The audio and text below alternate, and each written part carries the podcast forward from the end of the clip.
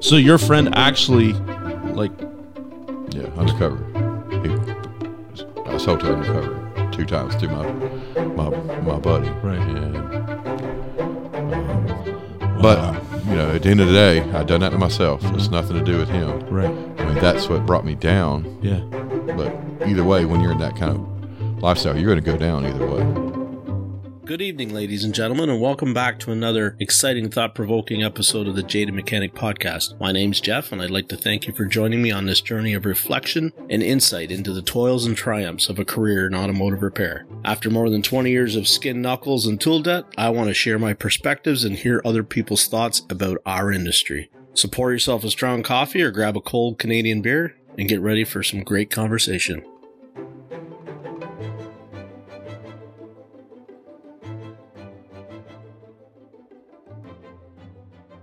You know. Yeah. Um, but So your friend actually, like, yeah, undercover.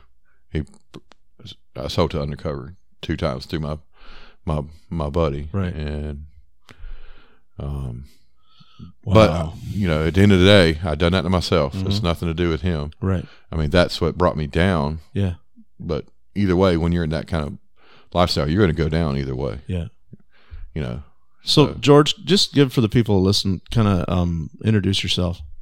I'm George Wilkins. Um, I'm quality control at um, L&M Performance. With, you know, Lucas with our with our brother Lucas Underwood. Yep, yep, Yeah. and you know, this is the first time I met you. It was yesterday. Yeah, we talked And quite a bit. we have, and and we had an awesome dinner last night, and we just started talking about some of the things you're really not supposed to talk about, right? When you Right, meet a yeah. stranger, you shouldn't immediately start to talk about religion, and and and.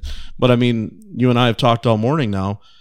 It's it's fascinating to me, um, to to to come and connect. And for you, the question you asked me is, what's the question? Am I a man of faith? Yeah. Right. right? And and I said to you, I don't really know, because I I I don't.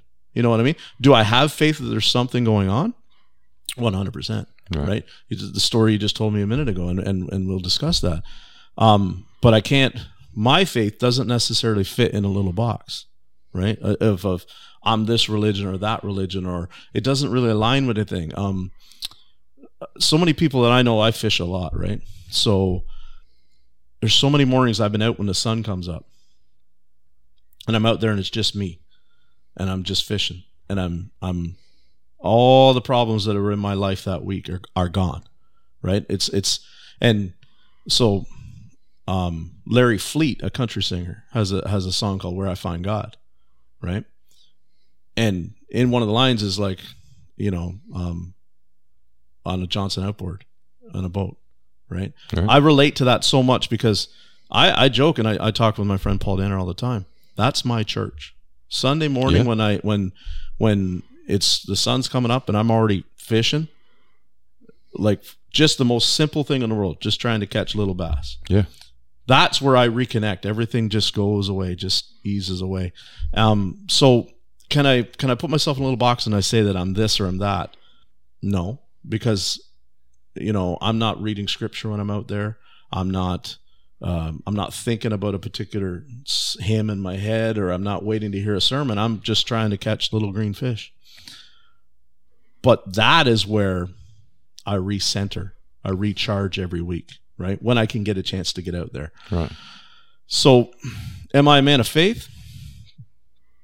I think there's been too many miracles that I've witnessed in nature on the bow of a boat fishing at, at four in the morning as the sun's coming up to think that there it's just all the way it was. There's obviously something has steered this to me. And then when I think of like how I'm why I'm here right now, right? We talk about people that come in and out of your lives and and how one person our our brother Lucas, right? Um shapes so many people's lives. And so how did he shape yours? Like give us your kind of how you first met Lucas, you know, how um how that friendship started. Well, the friendship started like 2000. Uh, you know, was a friend of one of his cousins, Mm-hmm. and he was just a little 16 year old brat, kind of. Yeah. um, had a little diesel truck, and um, we was always car people. Yeah. And um, you know, I I worked for his dad. You know, um, uh, met a little apartment in a, in a, in a little cottage in, at Mr. Hill there, Yeah. and uh, they, you know they invited me in, of course. And um, you know, I was, I was a carpenter, so you know he was building log cabins, and um, so yeah, that's that's how I met Lucas. Um, uh, he was definitely a hell raiser driving. He loved to, he loved to drive fast, and you know loved that diesel smoke. And Yeah. uh, um, you know was friends for a while, and I stayed there. I think about ten months, and you know then I moved on with life. And um, I want to say I think 2016 or 17. Um, we'd moved to Wilmington. We, me and the girls decided we wanted to we wanted to go live at the beach for a while. Mhm. We we wanted to give it a try. We moved to Wilmington, and uh, near Wrightsville Beach, and we there like five or six months. And Right. um, I was a carpenter, and they stole all the tools out of our back of her truck, and she was a server, so they ransacked her car, and stole all the change, you know. And Right. I come home one day, and uh, Lisa, my wife, she she had a um, U-Haul in the yard, and I was like, "What's going on here?" You know. She said, "We're leaving." I was Yeah. like, I was like, "What?" She said, "We're leaving." I was like, "Okay," and um, so and it wasn't big enough, so what we had, so we left a lot of things there, and we packed it up, and um, uh, so I came back to Boone, North Carolina. We was homeless, and um, I knew uh, Lucas's dad had the cabins where the new shop is. All that parking lot was, I think, eight or ten cabins there, little modular cabins. Yeah. And so I asked, could could we rent one, you know, for a little bit? And uh, of course, they wouldn't let me pay the rent. You know, they're, Yeah. they're really awesome people. Yeah. And uh, we stayed there, I think, at least a week or two. And uh, you know, so you know, kind of talked to Lucas, you know, and um, I had went to Diesel Tech.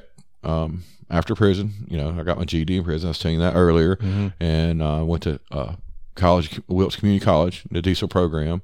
Um, I didn't finish. I didn't get like the associate's degree because I lacked in math and English. But Right. I got my certification in diesel and learned a lot. Yeah. And um, the experience, you know, was different too. I was a carpenter, um, but um, so in Lucas, when, when I got out of college and he seen that I was, um, you know, doing that, he always said, "Hey man, you can come wrench for me," just like he's told Yeah. you. Hey man, Yeah, you yeah. come turn wrenches. You know, he's always said that. Yeah. Since then, and you know, um, you know, I decided to give it a try, and you know, made three years, and um, so that's re-sparked the friendship. You know, And and and we talked earlier about Lucas is is pretty humble about it.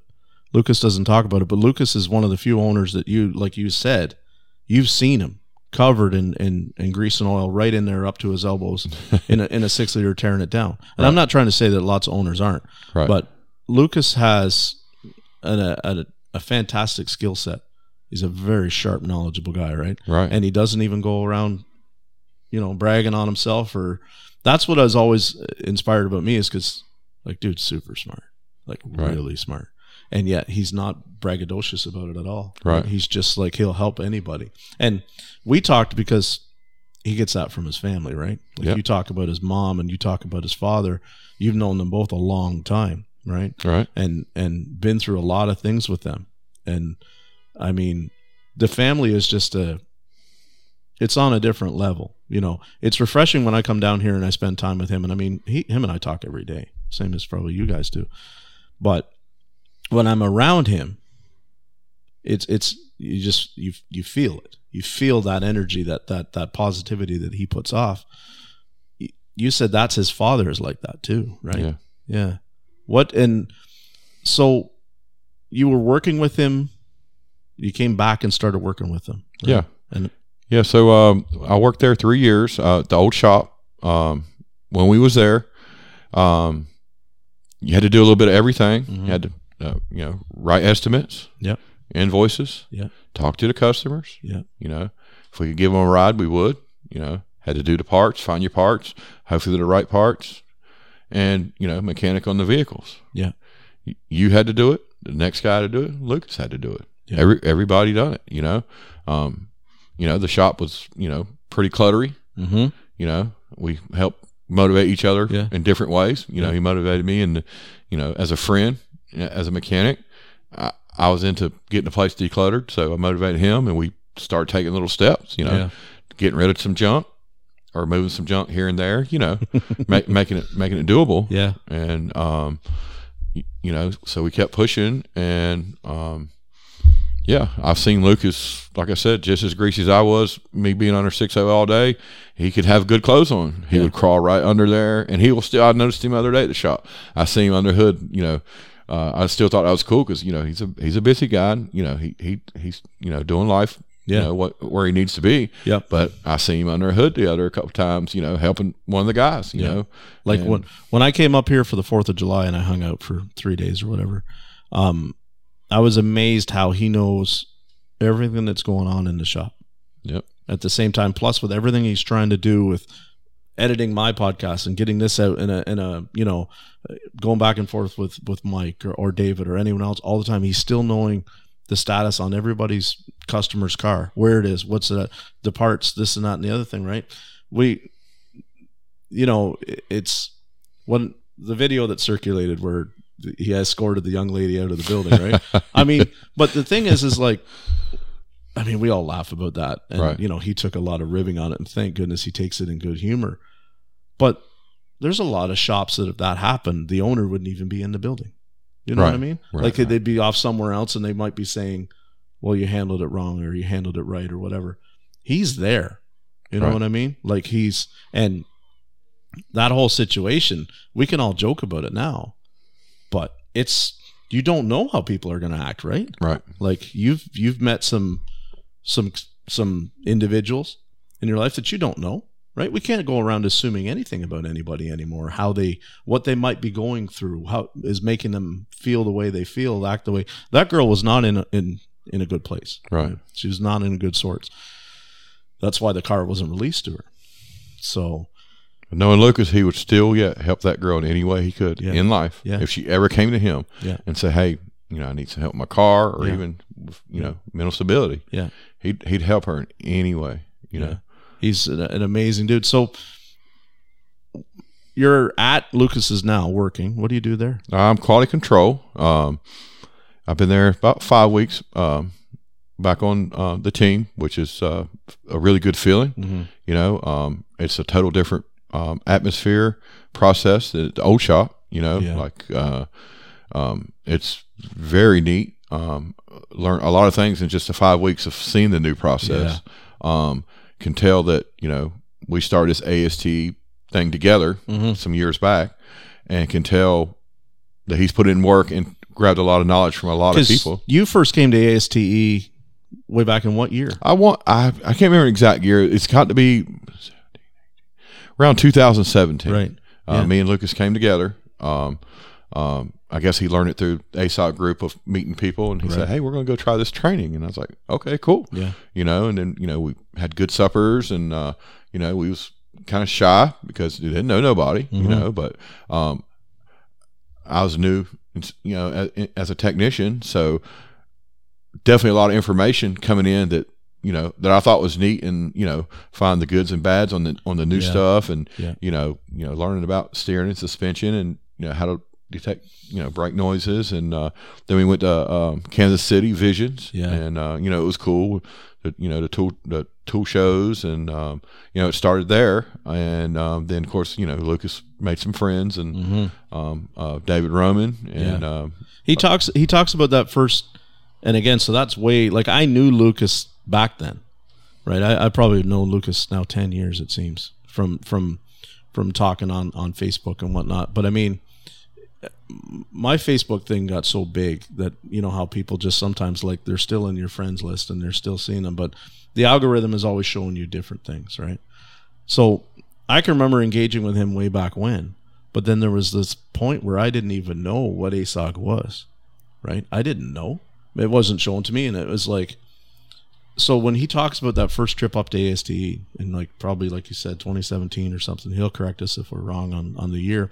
He came away from that like a changed man on on how he was going to handle his business and essentially how he was going to live his life because he was ready to like oh pull yeah the plug here. He was said, I was gonna, I was just gonna go and be an employee for somebody else, right? And he could have, like we've talked about it, he could, he could have gone back to work with his father, like he had. He could have gone and got a job at a shop and, Yeah. and been a fantastic mechanic for somebody else.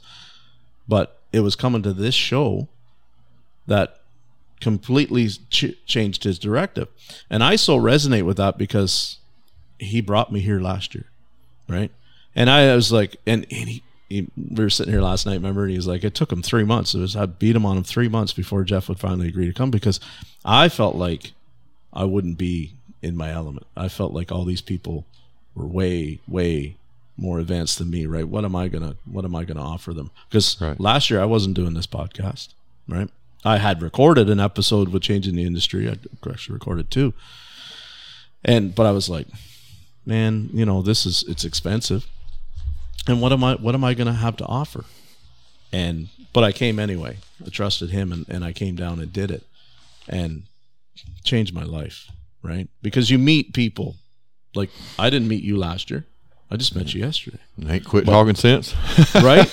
but the amount of people that I met last year, um, that are now so supportive of what I'm doing and, and the conversations I'm having, I owe it all to AST. I owe it all to Lucas and David. right. But I mean, if I hadn't come to AST, I wouldn't be doing what I'm doing right now.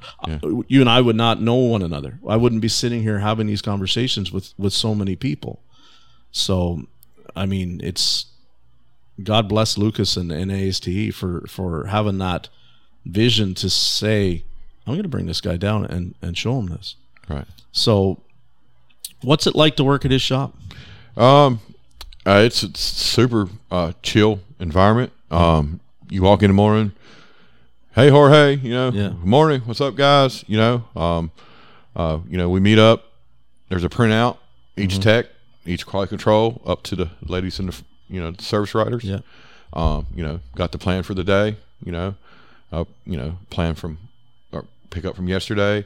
Um, you know, I come in I, and you asked me earlier what I do there. I do quality control. Yep. So um, when the cars are done, we we have a checklist. Um, I take it on. It's got a, a short service or a full service.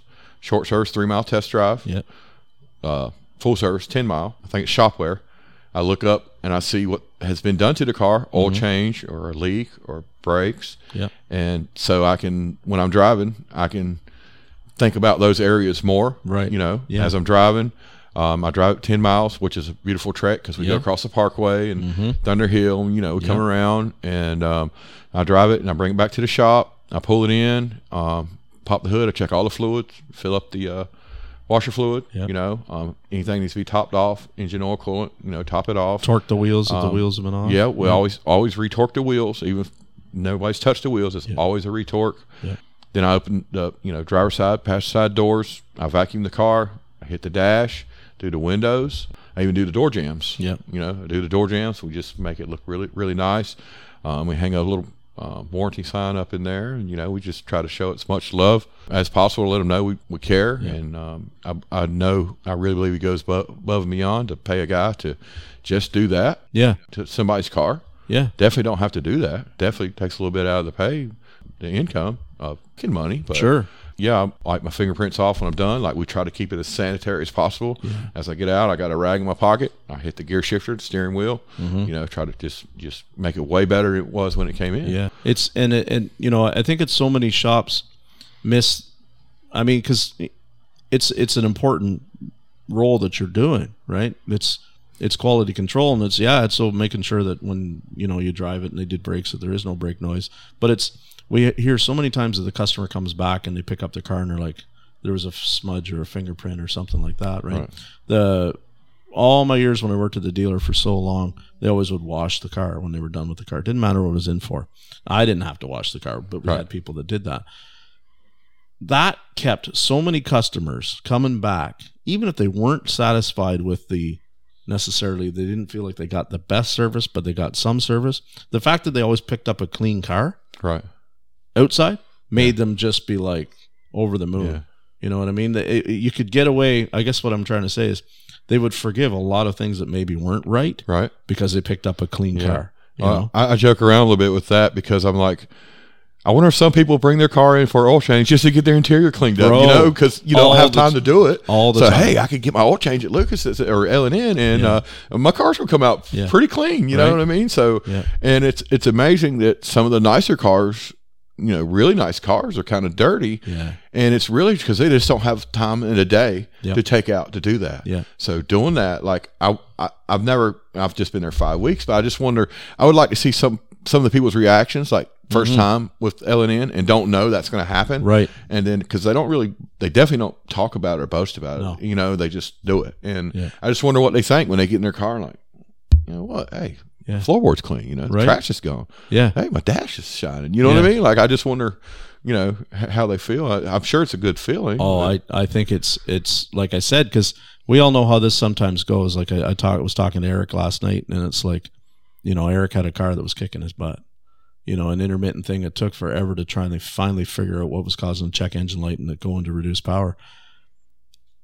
I'm sure that customer would have had even more frustration at the fact that every time that car came in for this intermittent thing and and it, it was just it was just kicking his butt. It was a complex thing. It was hard to recreate, hard to duplicate. Lucas had hours into it, driving it, trying to get it to happen. Eric had a ton of hours trying to get it to happen. They finally got it licked. That customer, if at least when they come and pick up the car, the fact that it's clean and and there's no fingerprints on the gear shifter, there's no you know there's no grease on the oil on the steering wheel, all that kind of stuff. That helps when you're dealing with a customer on a difficult car. Right. You know that customer, you can tell he's frustrated. I'm sure with the fact that we they're not nar- they're not narrowing it down, right? They're they're Right. beating their head against this wall trying to get this car to act up to duplicate it. Right. But the fact that people are still continuing to take pride in that customer's car, because lots of shops we'll talk about that.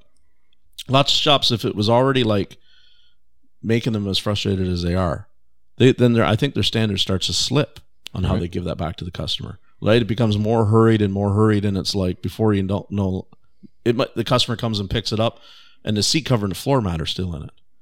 Right. That to the customer looks like, did you really do anything at all? right, right, Right. Whereas if you come back and you get a clean car, you know that somebody probably did something to it. Because I mean, let's be real, they're not going to be able to lift the hood and tell that the the nex- necessarily did anything. But if they come and pick it up and the floor mat is still in it, the seat cover's still on it. You know, there's fingerprints around the top of the door jamb where you know the guy had to squeeze to get in between the hoist and the and the door. Just little things like that, and I think that's what he's so Lucas is so good about is because he pays so much attention to what customers wish this industry was better about right. and then he implicates it right and he implements it and he, he hires people like yourself to to put the processes in and do it you know we, we hear all the time about people want to make excuses i can't afford to do this or i can't afford to do that he's paying you very well to to to do this for him Right. because he has such Yes. faith in the process right Yeah, yeah. And uh, I, I do want to speak on the quality control. Um, as the clean car is very nice, but at the end of the day, the more important part of the quality control is I check it, on one of the checklists. It says check under the car for leaks. Mm-hmm. Okay, so had two incidents in the five weeks. That this is why we do this quality control, Yeah. and it pays off. Well, three because a lot of times I torque I torque every all the lug nuts. I always find one a little loose. yeah You know, yeah hands down. I always at least find Yeah. one it's you know kind of loose or you know whatnot. But anyway, so um, I was pulling a car out. Uh, it was a Mini Cooper, I think, okay and you know it's hot, so the AC runs and you know drips water on the floor. I keep the floor clean so I can look for leaks. Yeah. Well, happened to had an oil change and the crush washer didn't seat, and the, and I pulled it out and I got it. Uh, you know, I parked it, but when I came back and I looked under it. The car was low, and I seen a puddle, but I, it looked like the water. Well, the oil and the water was Yeah. together. yeah And I, I looked and I said, "Whoa, oil!" I, you know, I knew. Um, and I talked to Eric because I seen him working on the car. He said, "Pull it back in. Let's pull it back in. And get on the lift right now because we'd already, yeah you know, I, I'd already signed off on it because I thought it was good. mm-hmm. So we pulled it in, jacked it up. Well, actually, I went to the parking lot, looked first, and seen another little drip under it. And I was like, I know. So I went, ran right back to Eric, and he said, "Let's get on the lift." Got on the lift, pulled it up. He seen, you know, crush washer, uh, you know, on the uh, yeah oil plug didn't seat. Yeah. So you know that, that I mean that would have been terrible. You know, to send that car out, and then just the other day. I think it was a Subaru. You know, we got a lot of rust in the mountains, Mhm. and they done some brake work, and um, I pulled it out and um, got it over there, and then it was on the back wheel, back back passenger wheel, Yeah. and I didn't, I didn't, I could see the puddle at the time. I would have seen it on my way back in. Eric had automatically seen it. Hey George, did you, you know? And I was like, Yeah. whoa, you know, brake fluid, you know. So uh, he said, get it back in. Got it back in. it just happened, you know, on the test drive that the uh, I can't remember if it was the brake line or the bleeder. Okay. Was it? They hadn't even opened that bleeder, Right. but something had went bad. Yep. And how bad that one could have been terrible for a customer to you know lose brakes or you know the Mhm. fluid, and to you know send a car out you know after we'd done brake work, even if it wasn't on the back brakes. Yeah. To you know have that situation, so that paid off within itself. Mhm. You know, just to And how two- how do you find that the guys because like I know some shops and I've talked to different guys when you get that involved in the quality control, a lot of shops the tech sometimes look at the quality control person you like you're you're ratting them out, you're snitching Right. on them, right? Right. You don't have that in your shop though. In in Lucas's shop, nobody's feeling like that. Oh right? no! Oh like no. it's No. it's a team thing of oh yeah. you're just Yeah. as important as the tech that that Yeah. did it because he's got a, a five more cars to bang out today Yep. right? And and he can't spend necessarily the time that every car should deserve to make Yep. sure that it's a one Yep. before it leaves. Yeah. And uh, you know, the guys will let me know, especially if they've had a little problem or hey George, uh, you know, pay attention to this or I done this, Mm-hmm. you know, um, you know, just to let you know, you know, go on test drive or Yeah. you know, whatnot and Yeah. or report back if you know, if you don't make sh- check this, ain't no leaks, you know, Yeah. let me know. Just you know things are good. They've already checked it themselves, but then, you know, I do it again to, to finish it off, you know what I mean? And Mm-hmm. Yeah. um I think I think more shops are going to start to adopt Lucas's type of way of doing Right. it. And I know at my new job, my new shop that I'm just at, we're trying to discuss how to do that, right? How to get it to that next step. And and we're short on men on manpower right now. And, and women power. I should be more politically Right. correct. And so we're trying to think how do we implicate that, right? So we're we're getting some young people that come in from our co-op program, right? And they're going to be able to try and help us get some of the the, the oil changes done, some tires done, so that us techs, when we're done the car, can actually spend a few more minutes on it, doing what you were speaking of, right? Right. Making sure that it is it is perfect before it leaves, because um, and it's the same thing. I don't I don't want to. It still makes me a little uncomfortable if I end up going and driving something else that somebody else worked on, and I might come back and I might find something on it. I might. Did you hear that squeak and rattle when you when you first brought it in? Like I realized it wasn't here for a squeak and rattle. It was here for you know a check engine light. But did you hear it? You know, and on your inspection, did you happen to notice thing? I don't want to be doing that as I'm brand new because it's gonna. I'm gonna feel like, am I being a second boss? Right. Right, But right. it's not a second boss. It's just a situation of because then I can go to them and say, "Oh yeah, it's documented. We wrote, made a note of it. The customer knows they need a strut. They don't want to do the strut right now. They just were concerned about why the check engine light was on. That- Good, go and on that's about it, covering right? covering your butt. Yeah, really the way I see it, and yeah. we see it at the shop. Like, hey, you know, Jackals, did you hear this? Mm-hmm. Or, or sometimes no, I didn't hear that. You know what I mean? Or yes, it's like you said, it's documented. Um, and you know, when I drive out on the test drive, you know, if I feel a brake pulsation or any kind of rattle, you know, a lot of sway bar end links up there Yeah. always rattle. You know, and I, I write it down too. I make a little note, even if they have. You know, I, I you know, because you know, customer could say, "Oh, my car didn't make this noise." Right. Well, the tech when he first got it in, it Yeah. made that noise, and at the quality control, it still made that noise. Yeah. So I, I, I write that down, you know, to cover our Yeah. our, our area too. You know, Yeah. of you know, It's um, I, I'm, and I, I think it's more important, and it's going to continue as as prices keep going up. Unfortunately, with everything the way it is, inflation and prices and parts and and whatever's going to happen, people are. I think the the average re- return time, turnaround time on a vehicle is going to take longer now because Oh, you you see it right. It's taking longer sometimes to get the parts, and then there's some issues with the parts. So if we keep going back to the quality control of catching this kind of stuff, the customers are going to understand, right? Right. And it, I would rather them like the the the drain plug gasket. I'd rather that gets caught before the customer ever even picks up the car. Oh, or the worst case is the customer standing out front, somebody's catching it, and you're trying to fix it. You told them it'd be done by four. It turns out that oh well, look at you know we thought we had a water pump leak. We got a water pump, but now we got a clamp leaking. That's doesn't make you look very professional in front of the eyes of the customer, and it makes them even more paranoid because when they're waiting for their car and you're having to do another repair on it, they know you're rushing that repair right, right, right? They know you're burning through that sucker as fast as you can to try and get it. That makes them feel a little nervous. I think the right way to handle that is like it should already be QC'd and everybody knows that it's leaving better than it was before the customer's even on the property, Yep. right? Yep. Because think about how we look to the customer. We don't look like professionals when we're scrambling to maybe fix something that because the customer immediately is like, "Well, did I really need that water pump then? Or maybe I only needed that hose clamp." Right. The reality is, you and I know it needed the water pump and it needed the hose clamp. But to the customer, because all of a sudden we're having to go in the second time and do a second repair, Definitely create some doubt. Right? And we want to avoid that. That's the whole point of quality control is to give confidence back to the customer. know, and, and not bragging on you know what we do, but just little things like.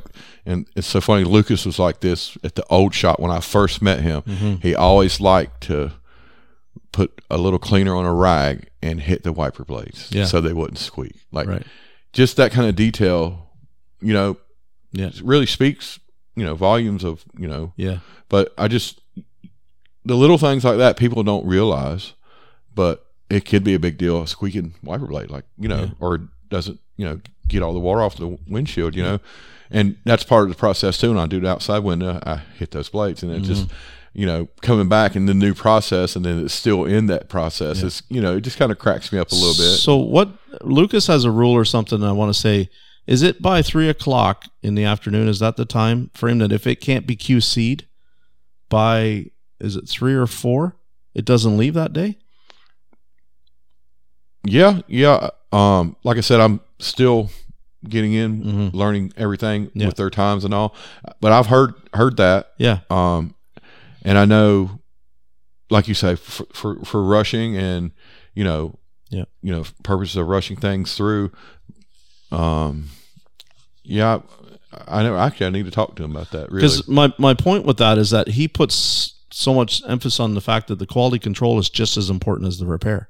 Yeah. Right. So if we can't have the quality control done to the vehicle by a certain time, and we know the customer, he calls the customer and says it's not going to be ready today. Right. We have to we have to quality control it. Yeah. That's how we. I've I've heard him say he's given us. We have to quality control it. It'll have to be tomorrow morning when we call it quality control it. And I think when we start to use that terminology, and and it, it sounds very professional, and I think that puts the customer's mind at ease. It's like, yes, okay, they want to do QC on it. it. It's an interesting because you know we always talk in the industry about well, it's just an oil change, it's just a brake job. right. But this quality control of these, let's call it what it is, simple, repetitive jobs, right. it still deserves a level of attention to detail. Yeah. And I think that's what that QC does. It's I'm seeing more and more shops realize that it's like it can do a lot to smooth that conversation and the relationship between the customer Right. and the shop, build that trust if especially like new customers, right? We talk about that all the time. Lucas has a method to how he approaches a new customer, right? And I was there when I was there and it's like he seems to know everybody they're established customers, right? But he's very good about everybody gets the same level of Yeah, service, you know. right. Whereas we see some shops and it's like, well, that's a really good customer. Make sure you QC that car. Then we've seen other shops in the same shop. Maybe that customer's like, we don't, you know, he just wants it this way. Get it, get it in, get it out, get it Right. done. Yeah. I've always struggled with that because, like, just because that customer doesn't spend as much money or hasn't spent as much money or has not been coming here as long doesn't mean that they should get less service. It should still get that process of a quality control. Yeah, and you know, saying that uh, everybody gets the same treatment. Mm-hmm. I mean, it could be a five minute testing, Yeah. and that's it. Yeah. He still pays me to take that car and show it the same amount of love Yeah. is a hot R Mercedes Mm-hmm. with a couple thousand dollars of work. Yeah. hands down. Like, Yeah. you know, or if it's an older car full of cigarettes or whatever, I'm gonna I'm gonna clean it up. Yeah. I'm gonna clean it the best I can. You know, the time I have, and you know, I'm gonna clean it up what it needs to be. Yeah. You know, and so you Do, know, do you think that giving the customer back the car in a much cleaner condition than when they got it, do you think that kind of helps the customer sometimes that before they bring it in, they bring it in maybe in a in a in a cleaner position, like I think so. I know. I know. It makes me feel better just pulling the car in. It's dirty, and then you know when I when I park it, I wipe my fingerprints off. I'm like, man, you know, like it's it's cleaned up, fixed nice. You know what I mean? Like it just even gives me a better feeling of We had know. a we had a Mazda in this week um, that somebody's lunch pail was on the back seat of it, and whatever had been in the lunch pail had been in there a long time, oh right, and it had a it had a smell. Um, so as we're waiting to work on it, and I mean, we didn't have snow or rain or anything the last couple weeks, so it sat outside with the windows down. But I think we still ended up like taking that lunch pail and like disposing of it, and then Right. I think we probably threw an air freshener under the seat and tried to get the smell out of there. And told the customer, he customer, I don't know how they get used to that smell, right, right. but you know he brought it in. He's there because the thing run is running poorly and, and check engine lights on and everything. We got through the diagnostic and got the repair done.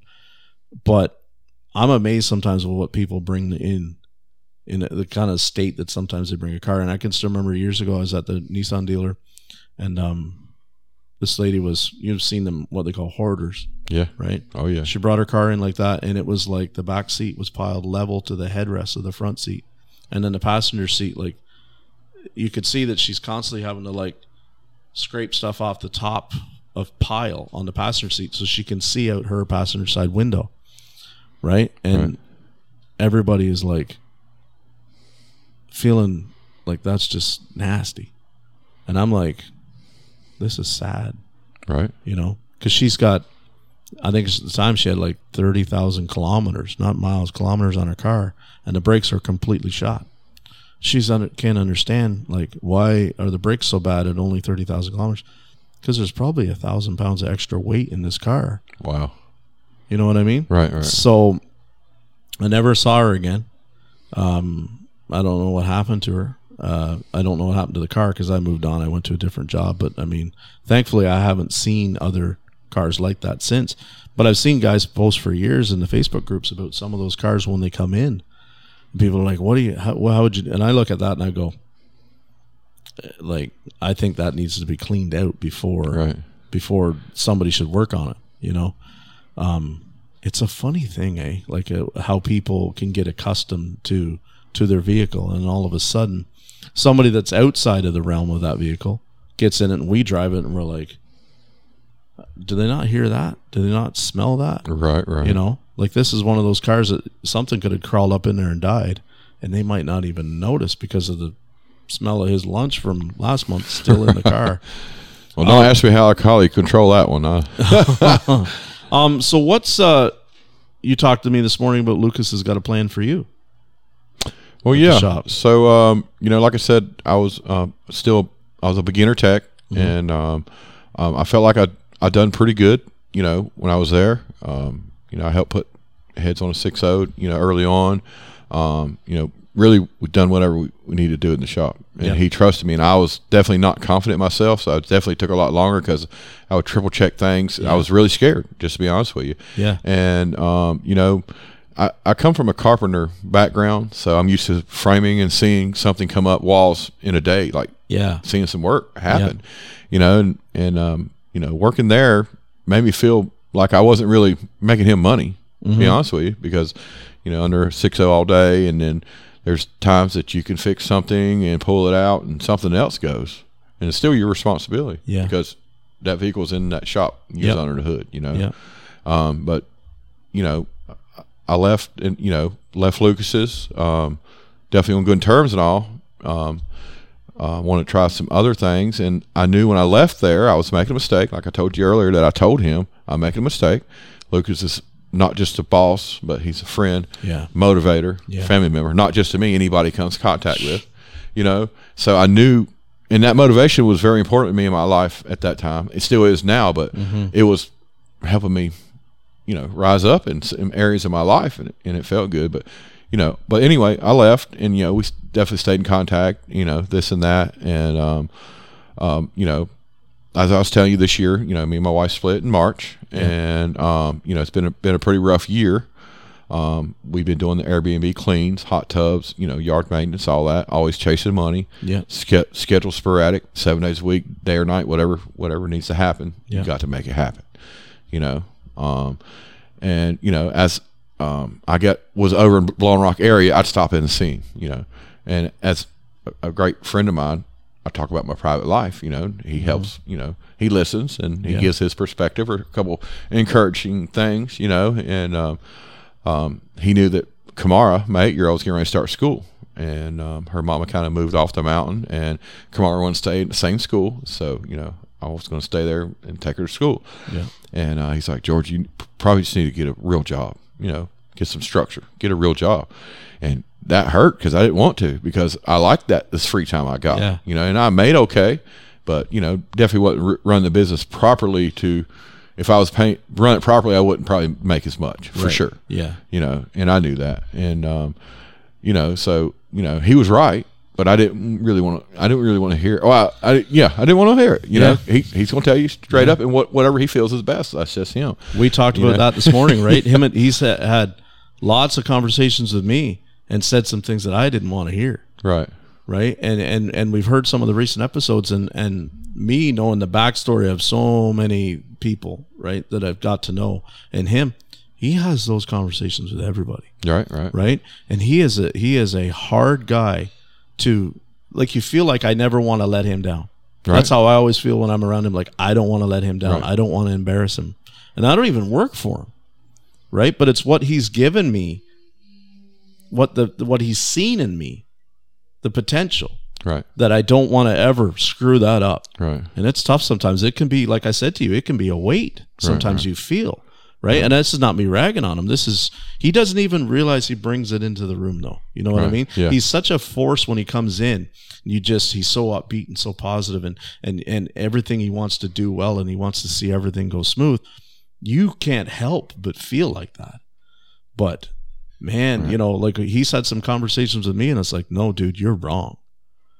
And you know, Well- you and I talked this morning. It's tough to tough to hear Right. sometimes. Well, in May, um, he took uh, I think or five or six of us of the crew. Well, I wasn't even the crew. Yeah. Uh, and one of the, the, the girls that was uh, on the apprenticeship program from the high school that you know stayed connection but doesn't work there. He took us to the beach. You know, he Mm-hmm. Yeah. took us to the beach, and uh, we had a good time. And you know, definitely I needed that. I hadn't been around him in a while, going through what I was going through. With you know, the family split up. You know, we talked all the way there and back, like com- straight conversation. You know, of goods and bads in life and everything. You know, and uh, um, you know, good times we we walked the beaches. That was the best weekend of this year for me. Yeah. And um, like I said, I came over to, to the shop see him, and um, you know, he, he said, you know, you need to, f- you probably should get a real job, George. You know, get some structure. And uh, um, I kind of in my heart wanted to ask him about a job, but I didn't. I didn't, and I didn't know. Right. You know, I didn't know where. You know, and I, so I didn't ask him. And um, after I left him, I worked for VPC Builders as a punch out carpenter. It was a great job too. And I thought about asking them, you know, for my old job back. You know, had still on good standards them guys too. And um, one day I come over there just to talk a little bit about my life or just to say hey. And then we always he asks how you doing or how's the situation Yeah. going. And I, if it's going a little bad, I'll tell him. And you know, and um, he said, well, why don't you come work for me? And you know, of course, was- you know, I was like, you know, thought about it, and you know, I was like, well, I'll think about it. You know, Mhm. and um, of course, you know. And he, how he says, "Why don't you come wash cars for me?" That's just how he said. it. Yeah. You know, and I was like, okay, well, I'll think about it. You know, and you know, I thought about the money. You know, like you know, and then uh, um, I don't know how many days, maybe a week, came back, and uh, no, um, I don't remember the timeline, but um, then one day, um, he just uh, I think sends me text says, "When you coming to work?" Mhm. you know, and I said, "Well, I think it was that week." And I said, well, "I'll be there next Monday." He said, "Cool." And then I came by that Friday just to talk and you know get a little feel on what's what's Yeah. fixing to happen. Yeah. And then um, we hadn't even talked about pay, and and I had a certain number that I thought would be, you know, and he offered a lot more than that number. And I was like, okay, you know, Yeah. um, that was just a blessing in disguise itself. I was going to take it either way Yeah. because I knew, you know, I needed a, a job and I had, as a great person he was, Mhm. period, you know, if it wasn't still a whole lot of pay as I was expecting, I would have took it anyway just to be back on a great, a team with the great people, Yeah. you know, and um, I've been for like five weeks. Uh, it's helped, helped me mentally just being in a structured atmosphere with chill people. Yeah. You know what I mean? Yeah. Um, it, it's, it's, it's been really awesome. You're Yeah. you're immersed in a bunch of people there that are just absolute crackerjack techs, right? They're Right. just Yeah. on the ball, sharp. Yep. You know, like when I I've gotten to know Eric pretty good. And I, I know Eric quite good, and and Terry and you know everybody and uh you know Jackals and, and they're there's they're all they don't even realize how good they are. You know what I mean? Like they are in in that group. they're all awesome, but they would be a superstar in a lot of other shops. Oh yeah. And not they're still superstars. Don't get me wrong, but it's that unit that they have, right? And I think I think Lucas is still the the motivating factor. He's the one that sets that culture down. And we we talk all the time about culture and shops. You know, people are always like, "I didn't quit the job because of money. I quit the job because of the culture in the business." Some of that is true. A lot of us still do chase money, and I'm not trying to say there's anything wrong with that. But I can tell you from my experience right now, if I was making the same money that my previous employer was paying me at this new job, I would still be over the moon happy with how different the culture is. The fact that the culture is better and the money is better, it's just like a, it's the cherry on top, right? It's Right. it's it's the it's what makes all the difference. Uh, culture's a thing where it comes back to I think it's just you have to see the quality and what you want to try and give to the customer. Lucas doesn't think about things as repairs. Right? He thinks about things as I'm giving quality back. I'm giving value back. Right? And this is the thing like, you know, yes, you're you're giving them you're selling them a repaired vehicle. That's what you're doing. You're selling them a service. You're selling them a a skill set that they don't have that they need done. But he's about showing them value and Right. and just a different way of thinking, you know, and it and it trickles down. When I was up here and I was spending, you know, I, I hung out at the shop for like three days and just kind of sat around and watched what how things were done. I'd never witnessed anything like that in my life in terms of how everybody approached the car. Eric and I, when we were talking last night, he's like, I approach every car the exact same way. When I'm doing that DVI and I'm going about it, it's the same car. It doesn't matter if it's a a Mercedes. It doesn't matter if it's a Ford F one fifty. Everything is starts off with him and his phone taking photos, doing his proper inspection, and then going through the process. You know, I, I beat that word all the time: process, process, process. I'm still not as good as where Lucas is, and and and, and you guys are. I struggle with. I came into this new job. This is the first shop I've ever worked at in my life, and we do a DVI, right? And I'm like, there's still so many things I forget to do. I forget Right. to take a picture of the master cylinder so that there's a picture of the reservoir level. I forget to take a picture of the belt.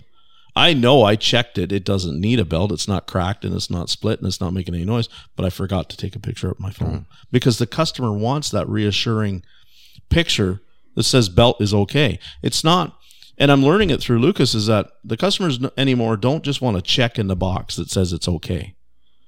Because anybody can put a check in the box Right, correct. right? They want proof that the tech actually physically looked at the component that is checked off as okay. Right. And and in my eyes as well as say that belt broke, you took that picture, it looks great. Yeah. It's gonna happen though. It's Yeah. gonna it's gonna it's gonna things can break. Yeah, we had one um, four weeks ago. I had a car at my at my old job.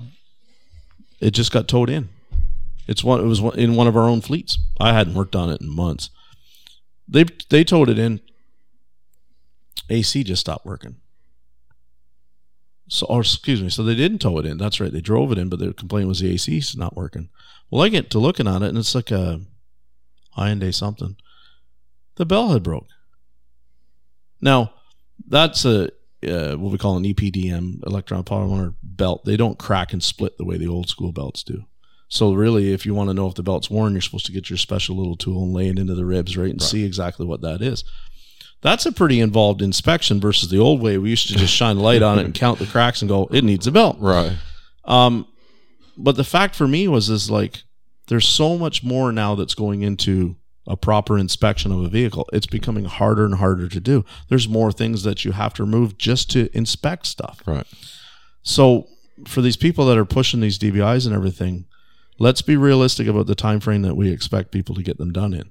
You know, um, because that belt gave us no warning that it was going to break. It had never been noisy. Right. The it's not like the AC compressor seized up and caused the belt to break. I literally put a new belt on that car, went through all the pulleys were good, the tensioners were good. I went through that whole car and found nothing wrong. It was just the original belt. It was six years old. It had like 150,000 miles on it. And it, it, it was past probably the point of interval of where maybe it should have been replaced, right. but we never replaced it. Because, uh, again, for where I worked, if it wasn't broken, don't fix Yeah. it. Well, at the same time, I feel like it helps cover Yes. the shop and the, and the tech because hey, this you got a picture. The belt Mm-hmm. looks great, but it broke. Yeah. You know what I mean? It, it was a freak thing, Yeah.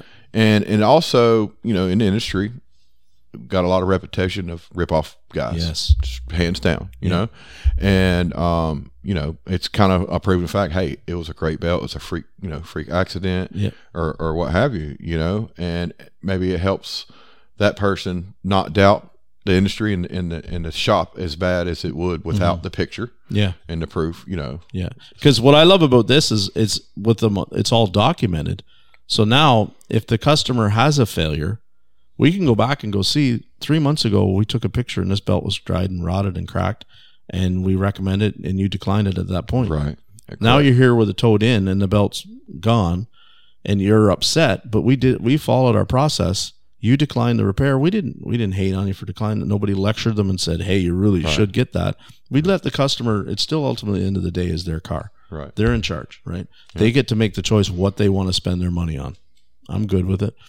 But I think about how many times the DVI, if would have been implicating it in my processes years ago for different employers, how many discounted repairs and bad feelings we could have avoided Right. because we had proper documentation that showed, yeah, it was starting to crack. It's one thing to say belt is getting cracked, should be replaced.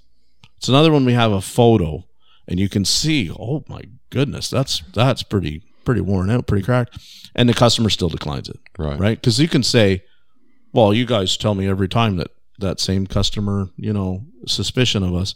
Well, you tell us all the time it's crack, it's it's cracking. It wasn't making any noise. It probably wasn't that bad. Right. You know, we the other thing we do is we t- we we do a battery test on every battery within reason. Like it, it's, you know, some of them now are they're putting them underneath the front seat, they're back in the trunk. So I was asking, you know, how do you guys do it? And he's like, if I can't get to it within the time frame, um, I write down could not check because of Right. you know labor required to just get at it to physically check. But I mean, if they're right there, we check them all, and we take a screenshot of that the machine saying it's good, and we give it back to the customer. Right. Because right now, like we're coming up in Canada, we're gonna get them cold. We're already getting those cold nights, and that battery that tested good in August Yeah. and started the car, come November halfway through that first cold morning, it is not going to start the car. Dead. So it covers our uh, liability again because we can say, see how the machine said it was marginal and you just you chose to keep. Unfortunately, this is why you had to get it towed in. Yeah, So, and and you know, in the DVI situation, we live in a college town, Mhm. kind of retirement college town, so nobody's really local. Yeah. So always, always on Facebook, you know, need, need looking for a shop, looking for somebody to, you know, fix my car, or somebody that's not pricey, or somebody that's not going to try to sell me a bunch of stuff Right. that I don't need. yeah. You know, end of the day, the way I see it, as I've been in the field of you know L and N and learning, um, one, it's you know the DVI and all that is you know for your safety. It's Yeah. to let you know what's wrong with your car. Um, that is your investment to protect your investment or keep it up. You know, we live in the mountains. S- suspension and you know brakes Oh. is a big deal. you know, the rust on brake line, like all that's a big deal. You know, and so you know, I get it. The guy in the past, mechanics rip off the rip off guys are trying to sell you stuff you, you don't know about, you know, and you know the DVI is picture proof, you know, and um, you know, and they prioritize it on, on the DVI from you know need something now all the way down to the green is you know Yeah. can be fixed later or you know addressed later. That's what we do. We green is good. Uh, yellow can wait three to six months depending, or so many thousand Right. kilometers, right? And red is should Right. be done right now. But you know, just people's uh, mindset of it because of the past, Mhm. or and, and now you know those guys out there that do you know rip people off and the you know the untrust in every every the situations. You know, it's you know And we're never going to eliminate that completely, Right, George, of course, right? right, right. It's just the nature of the people and the customer and their relationship with their vehicle. Everybody's heard me for years talk about. It's very few anymore that you get a customer and they love their car, right? Now you see it with the enthusiasts, right? They might have an old car, or but even some people with like a, a nice a Mercedes or whatever, they still hate putting money in a car right, right? So I'm I'm not so you know, in La La Fantasy Land that I'm going to start to create these relationships with people where they love their car. Right. But what we can do is make it a lot more professional so that they feel more confident about having to yeah. repair it, having to service it. Right? It's begrudgingly. I mean, right. a car is one of them things that's just constantly costing money. Mm-hmm. You put a hundred and you said it, your fuel bill alone every week is over a hundred bucks. Right. Right. To travel around. People hate that as it is when all of a sudden you go in and you say, "Hey, um, that you didn't even know you needed brakes because they're not making noise yet, but they're only they're at like you know two thirty seconds. It's time to get some brake pads on there." The customer's like, "Are you really sure?"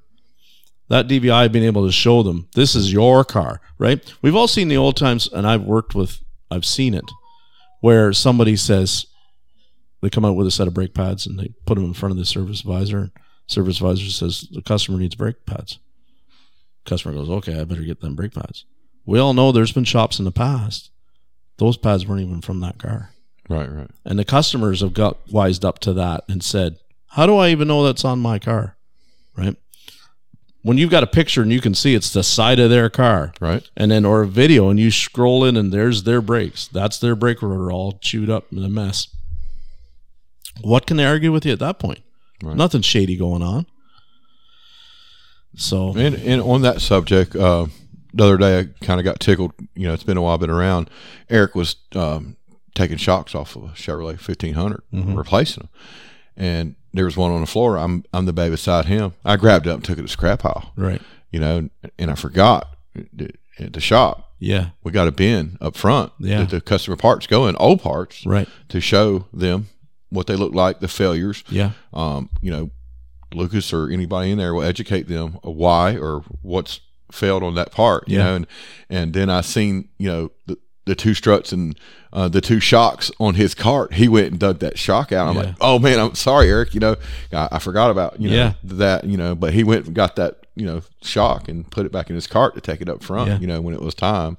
So you know, I've, I, that's a little bit more reinsurance, trying to build a little trust back. Mm-hmm. You know, um, trying to you know rebuild the industry back from yeah. from the bad. You know, and some customers don't step. care, right? When they've got that level of trust like they have with Lucas, they don't need to see the old parts, right? But they're there though. But they're there, and you, it's like, and and we still are using it as a learning tool, still using using it as a as a learning aid to say, hey, see how this is starting to leak oil out of it? That's right. why we changed it. We're not just doing it. I have a famous line I say all the time to the customer is like, I'm not just doing this for practice. Right. right? I got all the practice I need. Right, right. I'm doing it because it legit needs to be done. I, I don't like putting a lot of belts on a lot of cars. I hate doing belts. it's hard some of them to get at. The times suck on some of them. You know, your your hands are getting cut up trying to get my big mitts, mitts in there. But it has to be done. Right? It's one of those things that if that sucker breaks, that customer's either the worst is just going to wind up on the side of the road and they need a tow. Right. If it breaks and they're going down the road and they don't even realize that that engine could be oh, gone. Oh yeah, it's over. So I mean, I say all the time, I'm not doing this for practice. I'm doing it because your car legit needs it. Now, you don't have to do it with me if you don't want to. Right. Right? That's up to the people out front to be able to sell the job. But I still have to do my diligence in letting them know everything that the car needs to be done. It's like you've heard Lucas and David talk about that 300% rule, right? I, I still to this day, and I couldn't recite it, but it's you, you do a thorough inspection on 100% of the cars. You do a thorough detailed estimate on 100% of the cars. And then do you sell or do 300 do a 100% of all the repairs that it needs right? Something along that line. So many places don't even still grasp what they're trying to say. You know the customer comes in and says i have this complaint. That's it. That's all i want addressed. And that's all they do.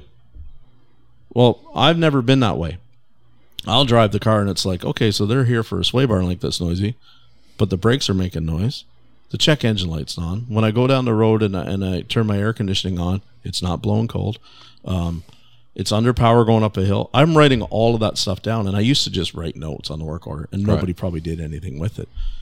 But now with the DVI, it forces us, even if the customer is only there to just get that sway bar link noise. We still do the DVI, we still do the thorough inspection and let them know all the other stuff because just like you said, to cover our butt so that yeah. they can't say, well, you put a strut in and now this thing's low in power. Right. It was low in power before. It's documented. Right. You just chose not to do anything about it, which is cool. It it I like the reassurance of having it because it makes me feel then like my boss is willing to look out for me. Right? Oh, because Oh, then it's like we've all if a lot of us if you've been in the shop, the customer says, Well, was it doing it before or not? It's hard to remember, man. Like I get by the time you ask me a week later what that I can barely remember what I worked on last week. Right. There's so many cars, right? Was it doing it before? I don't remember, right? Like so now my process is to just drive every car. You know, if the customer's there for an oil change, I still I leave my parking lot. I go up the road about a mile and I come back. Right. Just because I want to drive it and see does it have a wheel bearing noise? Are the tires choppy? Like am I hearing the tires? Because the tires look a little sketchy. But it looks can be one thing. And then but when I drive it, I'm like, no, there's definitely a tire noise there Right. then I can bring it back and say, hey, because that same customer might come back next month and somebody else borrowed their car. Uh, we had a situation, dad borrowed the car, drove it, and then comes back and says to his daughter, you got a noisy wheel bearing. She comes in and gets a wheel bearing checked out. She doesn't have a bad wheel bearing. She just has choppy tires. Right? But she was willing to spend, go and change my wheel bearing out.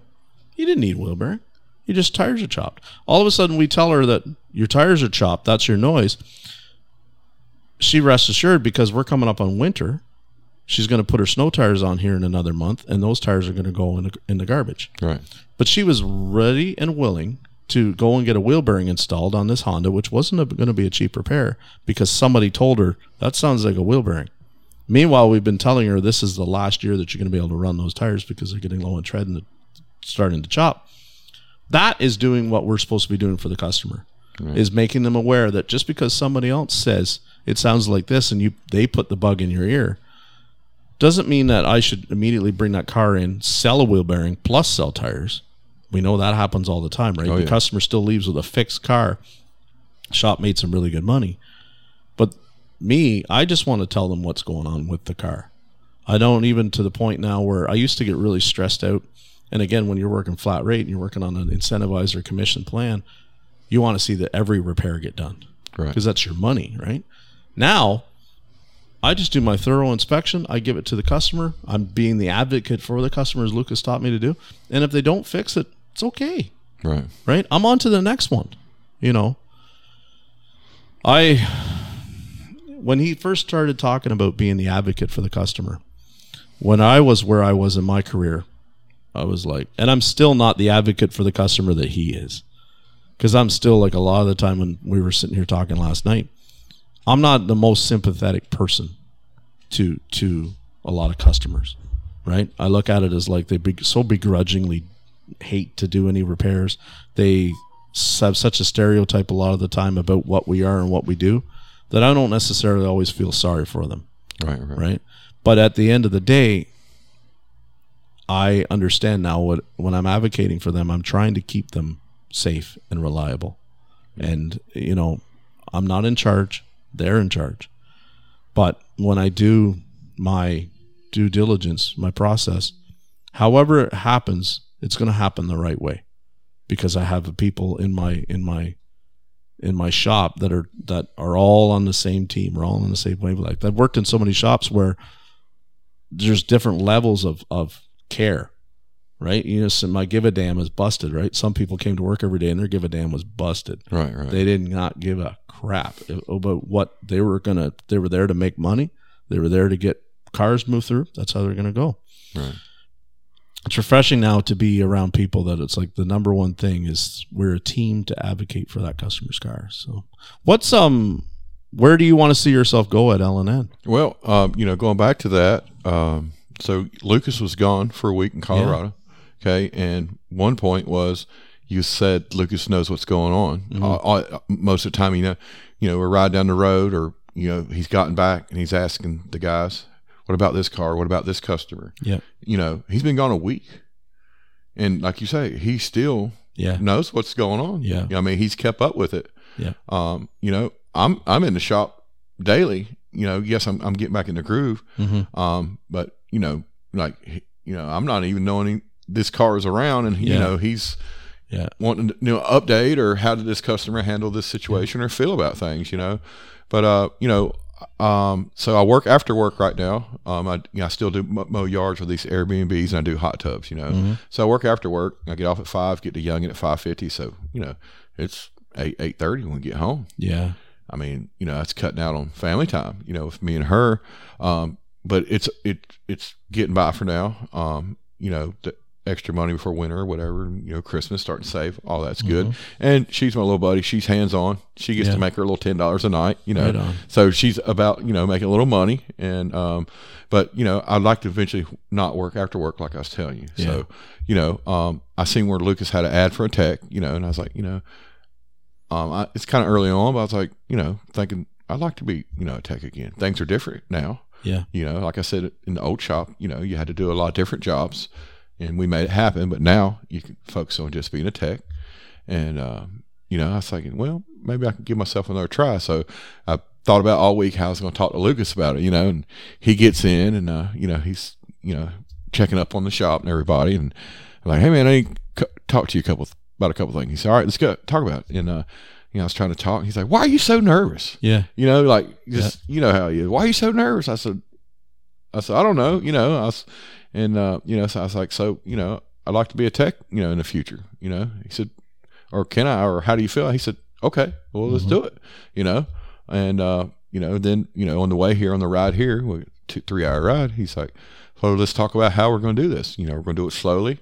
You know, and um, you know how we're going to ease our way in. And he said, Yeah. uh, you start working with the fleet cars and the loaner cars, service them, take complete care of them Yeah. you know, and then, then I talked about tools, you know, tools is a, a big expense in this industry. Yeah. And, uh, you know, um, I was working on, you know, I got me a little, little bit the three years I worked there, but, uh, you know, you know yourself personally what it cost in life Oh. to, to get those tools. and, uh, you know, you know, he's like, well, I don't want you to go out and start buying a bunch of expensive tools. I don't think we it's a need for them. You can wrench out my box until Yes. you know slow small steps. You know, um, he said you definitely wrench out my box anytime, and um, you know, um, Harbor Freight for the most part has some good tools that Yeah. you know the tools that don't do a lot of strenuous work that you're not going to break. You know, Yep. use them. Yeah. You know, uh, um, then he said the more expensive tools the shop's going to you know provide for you. So when I heard that, you know, I was like, wow, you know, he's really trying to help Mm-hmm. go in all areas to help you know the techs you know not have to stress as much because you know the tool bill is a big deal It's you know? huge. It's huge. Uh, if I'd have been able to find an employer way back when, um, that would have been able to help me, um, not only just help me with being able to borrow, and not don't get it wrong, I've worked with lots of people that I could borrow their tools, but if I'd have had more guidance on what to buy, right right that's huge, right? Right. Because otherwise, we buy a lot of stuff sometimes that you know the you see the joke, and the guy walks out to the Snap-on truck and he walks back in with a pocket knife. right what are you going to do on that car with a pocket knife? Not a whole lot, right? Not it's sure it's sure. cool to have, but you know, I tell the story all the time. I I had a young apprentice with me, and he he was on the Snap-on truck, and he he was using the shop's impact gun and the shop's torque wrench, and he was doing a lot of tires. Well, he goes out to the truck one day and he walks back in. He's got a little 3 8 drive electric ratchet. It's a $500 tool. I'm like, what are you going to do with that? Oh, it was. It's really neat. Look at how. And I'm like, really neat I said, how many rims are you going to be able to take off with that? Well, none.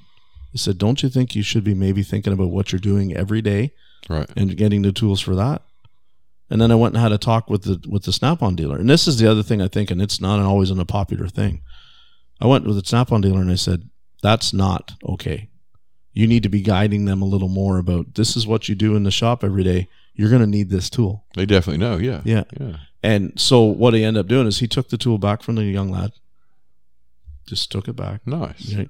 and then we got him into a torque wrench and, and an impact gun. well maybe he the snap-on guy learns from that too as well Maybe, yeah, you know because I mean their attitude is the customer is always right, whatever he wants. But I know there's also good dealers that have sat down with guys and said, "You're starting out, okay, you're going to need this." right. Right? And then and you, you go to that. And i'm not trying to say that tool trucks that there's no place for them. That's that's a popular opinion that was passed around like last month with another youtube guy and he's like is there really a sense for you is for for a tool truck? Do we really have a need for that in the industry?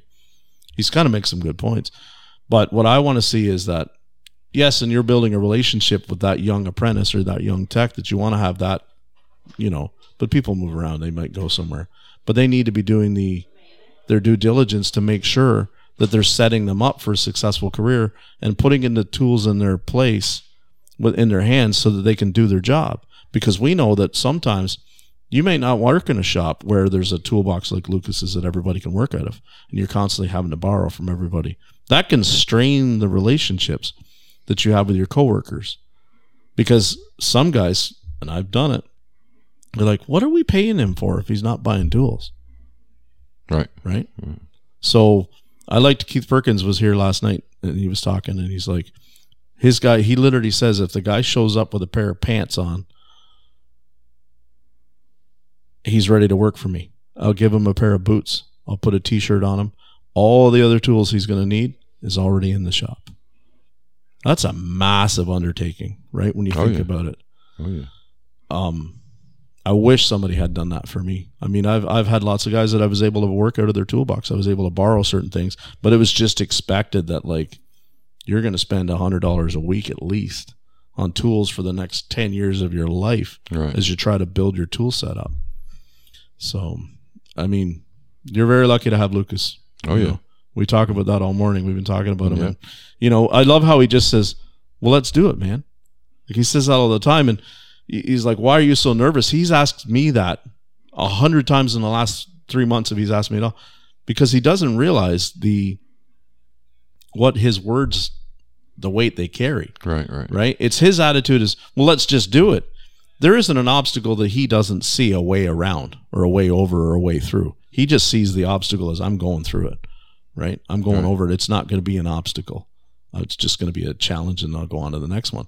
He doesn't realize that some of us are not as as as confident as he is, Right. and it's it's such he's such a motivating force. Eh? It's it's we're blessed to have him. So, Yeah, yeah. When uh when I first you know worked for him, you know I screwed some things up. You know I crashed a couple cars, and man, I- come from a carpenter world, and you know Pop's pretty strict. I work for my dad most of the time, and yeah, you know you mess up, you know you're gonna pay for it. You're gonna catch hell, and it's what it is. yeah, And so you know I'm I'm beat red in the face, like man. I gotta go there and tell Luke I just put this dent. I mean, I gashed a car on on the corner of a guy's uh, flatbed, mm-hmm. one time, and um, or I've tore a few things up under the hood. And I mean, I'm tore up. You know, I'm like going there, and I'm like, Lucas, I got to tell you something. He's like, What is it? And I was like, Man, I screwed this shit up, man. You know, might be thousand bucks or something before, you know. And he laughs at me. Mm-hmm. He says, just a car. Fix the damn thing." Yeah. you know what I mean. And Yeah. like, you know, like I don't know. It's it's hard hard to accept that from where I come from, but he really meant it. Like, it, ha ha, it's just a car. Fix the damn Yeah. thing. Move on. You Yeah. know, it's going to happen. You know, and like that really speaks volumes of you know of you know a screw up and Mm-hmm. understanding it and like you know a lot of people take that to heart get a cuss in then you go back to work you're feeling terrible you know Yeah. I mean, you might be mad because they're mad but more you're feeling terrible guilty Yep. then you know then you're feeling as less liking your job or even doing the gr- good job when you're working on the car Mhm. you know what i mean like it when it it's- kills your confidence like that i don't think so many owners don't get it. When you kill the confidence when you beat that person down over that mistake and i'm not saying listen that there shouldn't be a process and there shouldn't be a reprimand and and because that's the only way we fix it is we go okay how did it happen and the why? Right. You know how do we avoid that happening in the future? But when you just absolutely or so or the worst is when they say okay you're going to pay for that. Right. Now every time you walk out there how many days it may take to pay it off how many weeks paychecks whatever however you want to work it down. It's always in the back of your mind that i used to make this and now i'm making that because i'm paying for that mistake.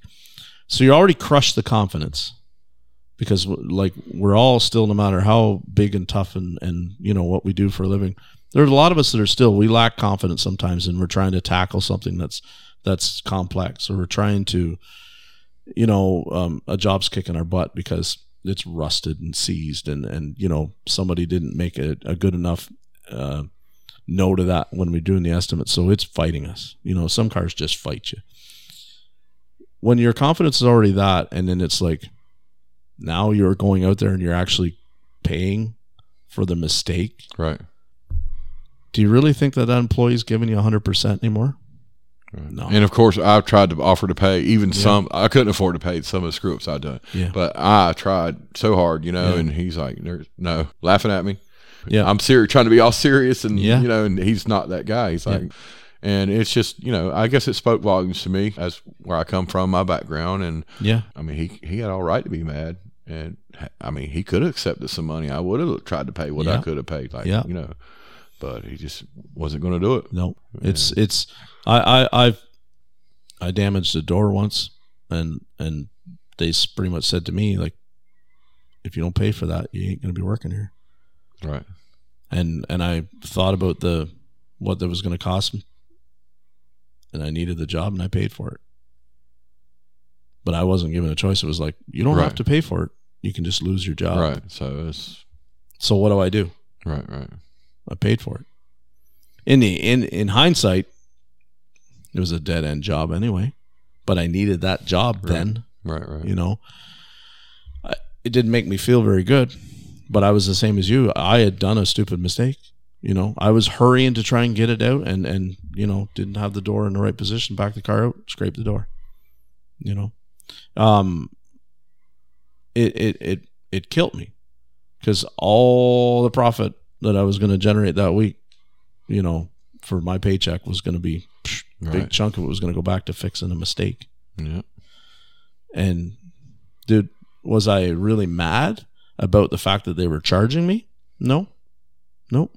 I wasn't. I was more still mad about the scenarios, the situation that came into place as to why I had to rush in the first place. Right. Correct. That's what made me more mad, right? Because I should have still not made the mistake.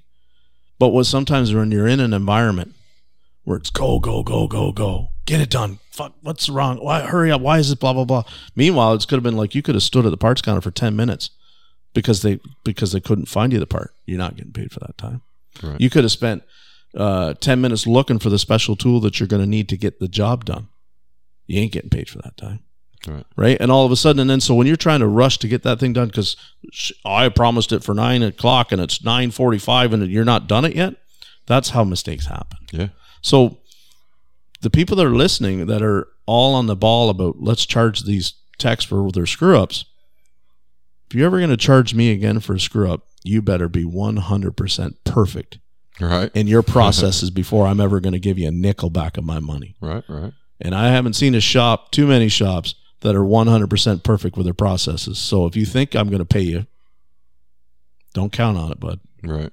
Because to me, it's just not fair, right? There's there's things that we can do to make everything go smoother. I'm only in control of the car, and I know it's a big portion of it is being in control of the repair.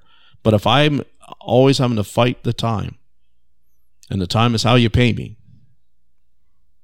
I'm gonna rush Right. you know so what um so long-term goal for george what is it Uh, long term goals. Well, like I said, I I, I definitely want to get you know work wise. I want to get back into you know uh, making better money, not work after work. Um, as a carpenter and you know loving nice houses, I'd love to own a house. You know, uh, still rent and um, you know, I'd love to have me. You know, I live in the mountains and I'd love to have an acre or two just Yeah. back in the woods. That's Yeah. I mean, I live in town, a mountain city, and it's great. But um, um, you know, and from the beginning of our conversation, you t- said you love the fish, so I already know why we magnetically Yeah. drew to each other because Yeah. I love the fish. Yep. Um, I just haven't a few years where the business consumed all our time, Mhm. and I believe you know, and I'm stepping back, but you know, he's talking about that's your peace and kind of your church and all that. I, I relate to that as the last two or three years. I like to hunt too. Yeah. And I've not been in the woods. I've not been out there in the lake watching that steam rise. Yeah. You know, in the water and the little brim popping, making the popping Yep. noise on the water. You Yep. know, just those little details, man. Like I've been doing that since I was five years old. My Mhm. dad every every summer we went fishing. Yeah. Every winter we went hunting. He took me. Till I was a teenager. I was too cool to hang out with dad. Yeah. You know, so that was until I've been stripped of that. Life stripped me from that the last two or three years.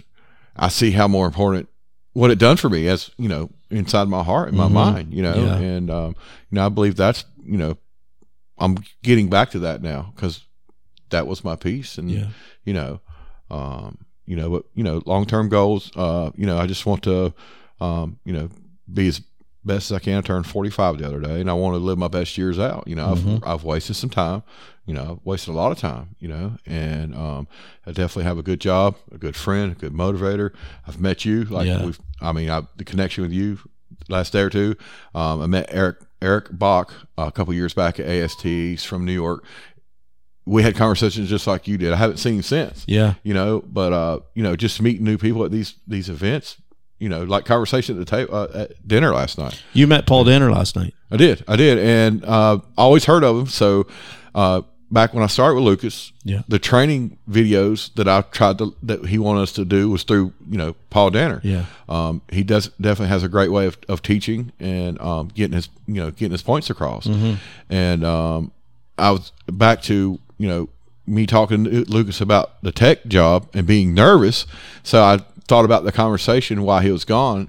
Part of it was saying that to prove to him that I wanted to come back and be you know a tech is I've always struggled with electrical. Yeah. I've never grasped it very very well. Okay that's a big deal in, in the industry. You have to, if you don't know that, you're not going to get very far. Yeah. Even testing light bulbs just to know if the light bulb's bad or the wire. Yeah. You know. Yeah. So I said, so in my mind, as I made this conversation up in my head to approach him with while I was nervous, I was like, so I told myself I would get in scanner danner program, I'd get myself in there and I would go through the electrical again and I would take either scanner or, you know, scanner danner's test or if Lucas wanted to give me a test Mm-hmm. to prove that the, the drive that I want Right. to get back into it Yeah. you know and then he's like all right good and then he's like wait a minute because he knew a couple other classes and going to find the ones that are best and ones that are coming you know up soon mm-hmm.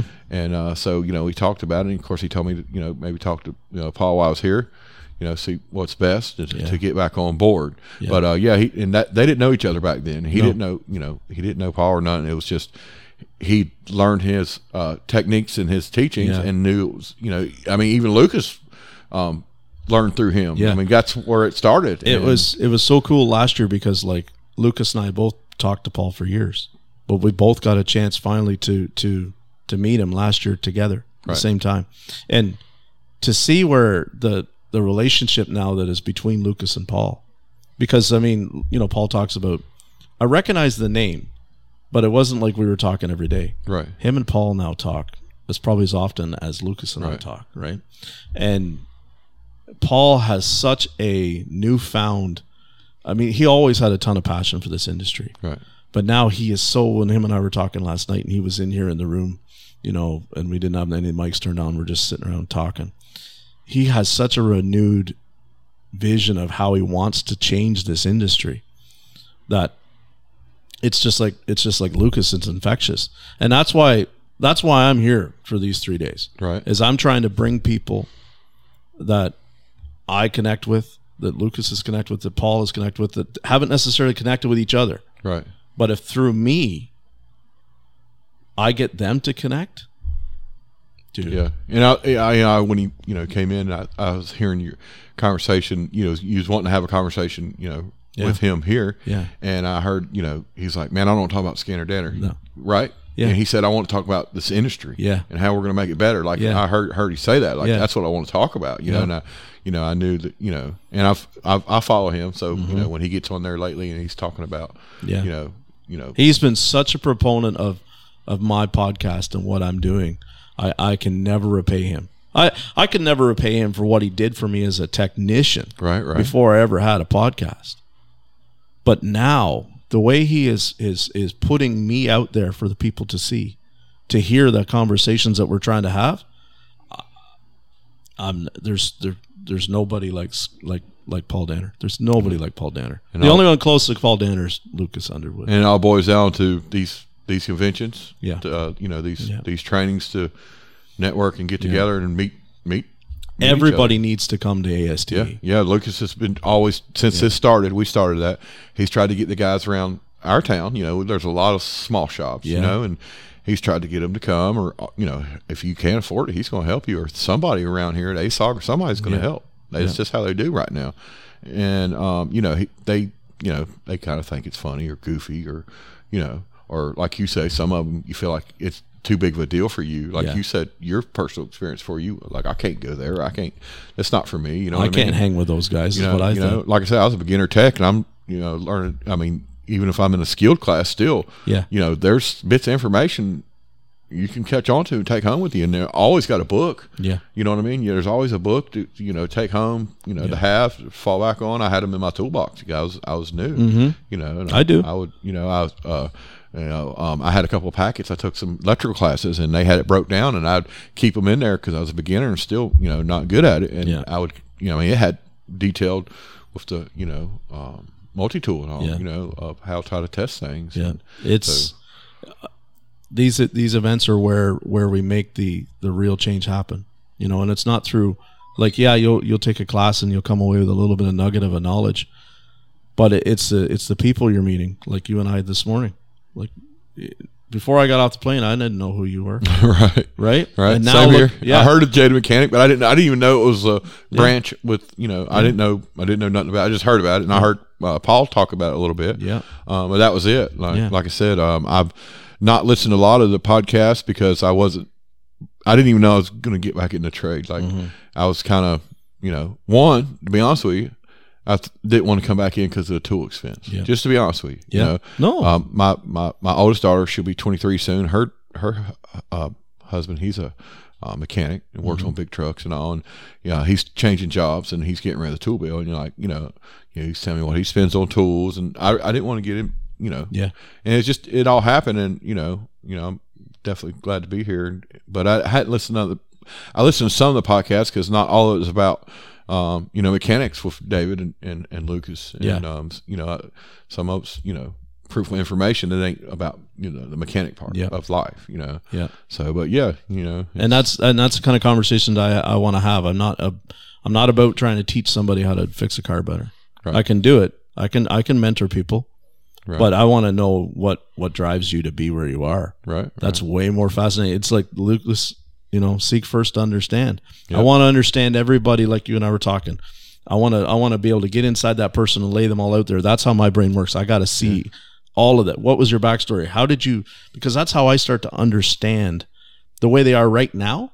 Is all a reflection of how we've been up to that point right. right? Yep. It's it's I'm a big believer in condition. People are conditioned to act a certain way, right? We have to work hard, like you said, to to overcome sometimes the way we feel, how we want to act, because of the condition that we put through. We have to put faith in something to not act that way. Right. If I can understand people's backstories, I can understand better how to to help them, how to enable them, how to just do like Lucas does, show them their best way, how to get to where they need to go. It's um I mean, I'm just I'm a lucky guy. I'm really am lucky to to for Lucas to see the the potential in me and to give me this vessel and and that's what I'm about. And I, I want to thank you for sitting down with me, man. Yeah. This has been cool as hell. Yeah. Look And, forward uh, to many more. Oh, know. we will for sure. But uh anything you want to say before we go? I don't. Just Yeah. uh, this is the first time doing this as well. Yeah. You know, uh, like I said, we've talked for an hour or two Yeah. since last night, and uh, and we'll and we'll talk again. I want to keep, you know, I mean, I, I talk to Lucas a lot, and I'll be definitely checking in on how you're doing. and So, I'll definitely be listening to the jaded. I love it, man. Thank you very much. All right. We'll talk to you again. Hey, if you could do me a favor real quick and like, comment on, and share this episode, I'd really appreciate it. And please, most importantly, set the podcast to automatically download every Tuesday morning. As always, I'd like to thank our amazing guests for their perspectives and expertise, and I hope that you'll please join us again next week on this journey of change. Thank you to my partners in the ASA group and to the Changing the Industry podcast. Remember what I always say in this industry, you get what you pay for. Here's hoping everyone finds their missing 10 millimeter, and we'll see you all again next time.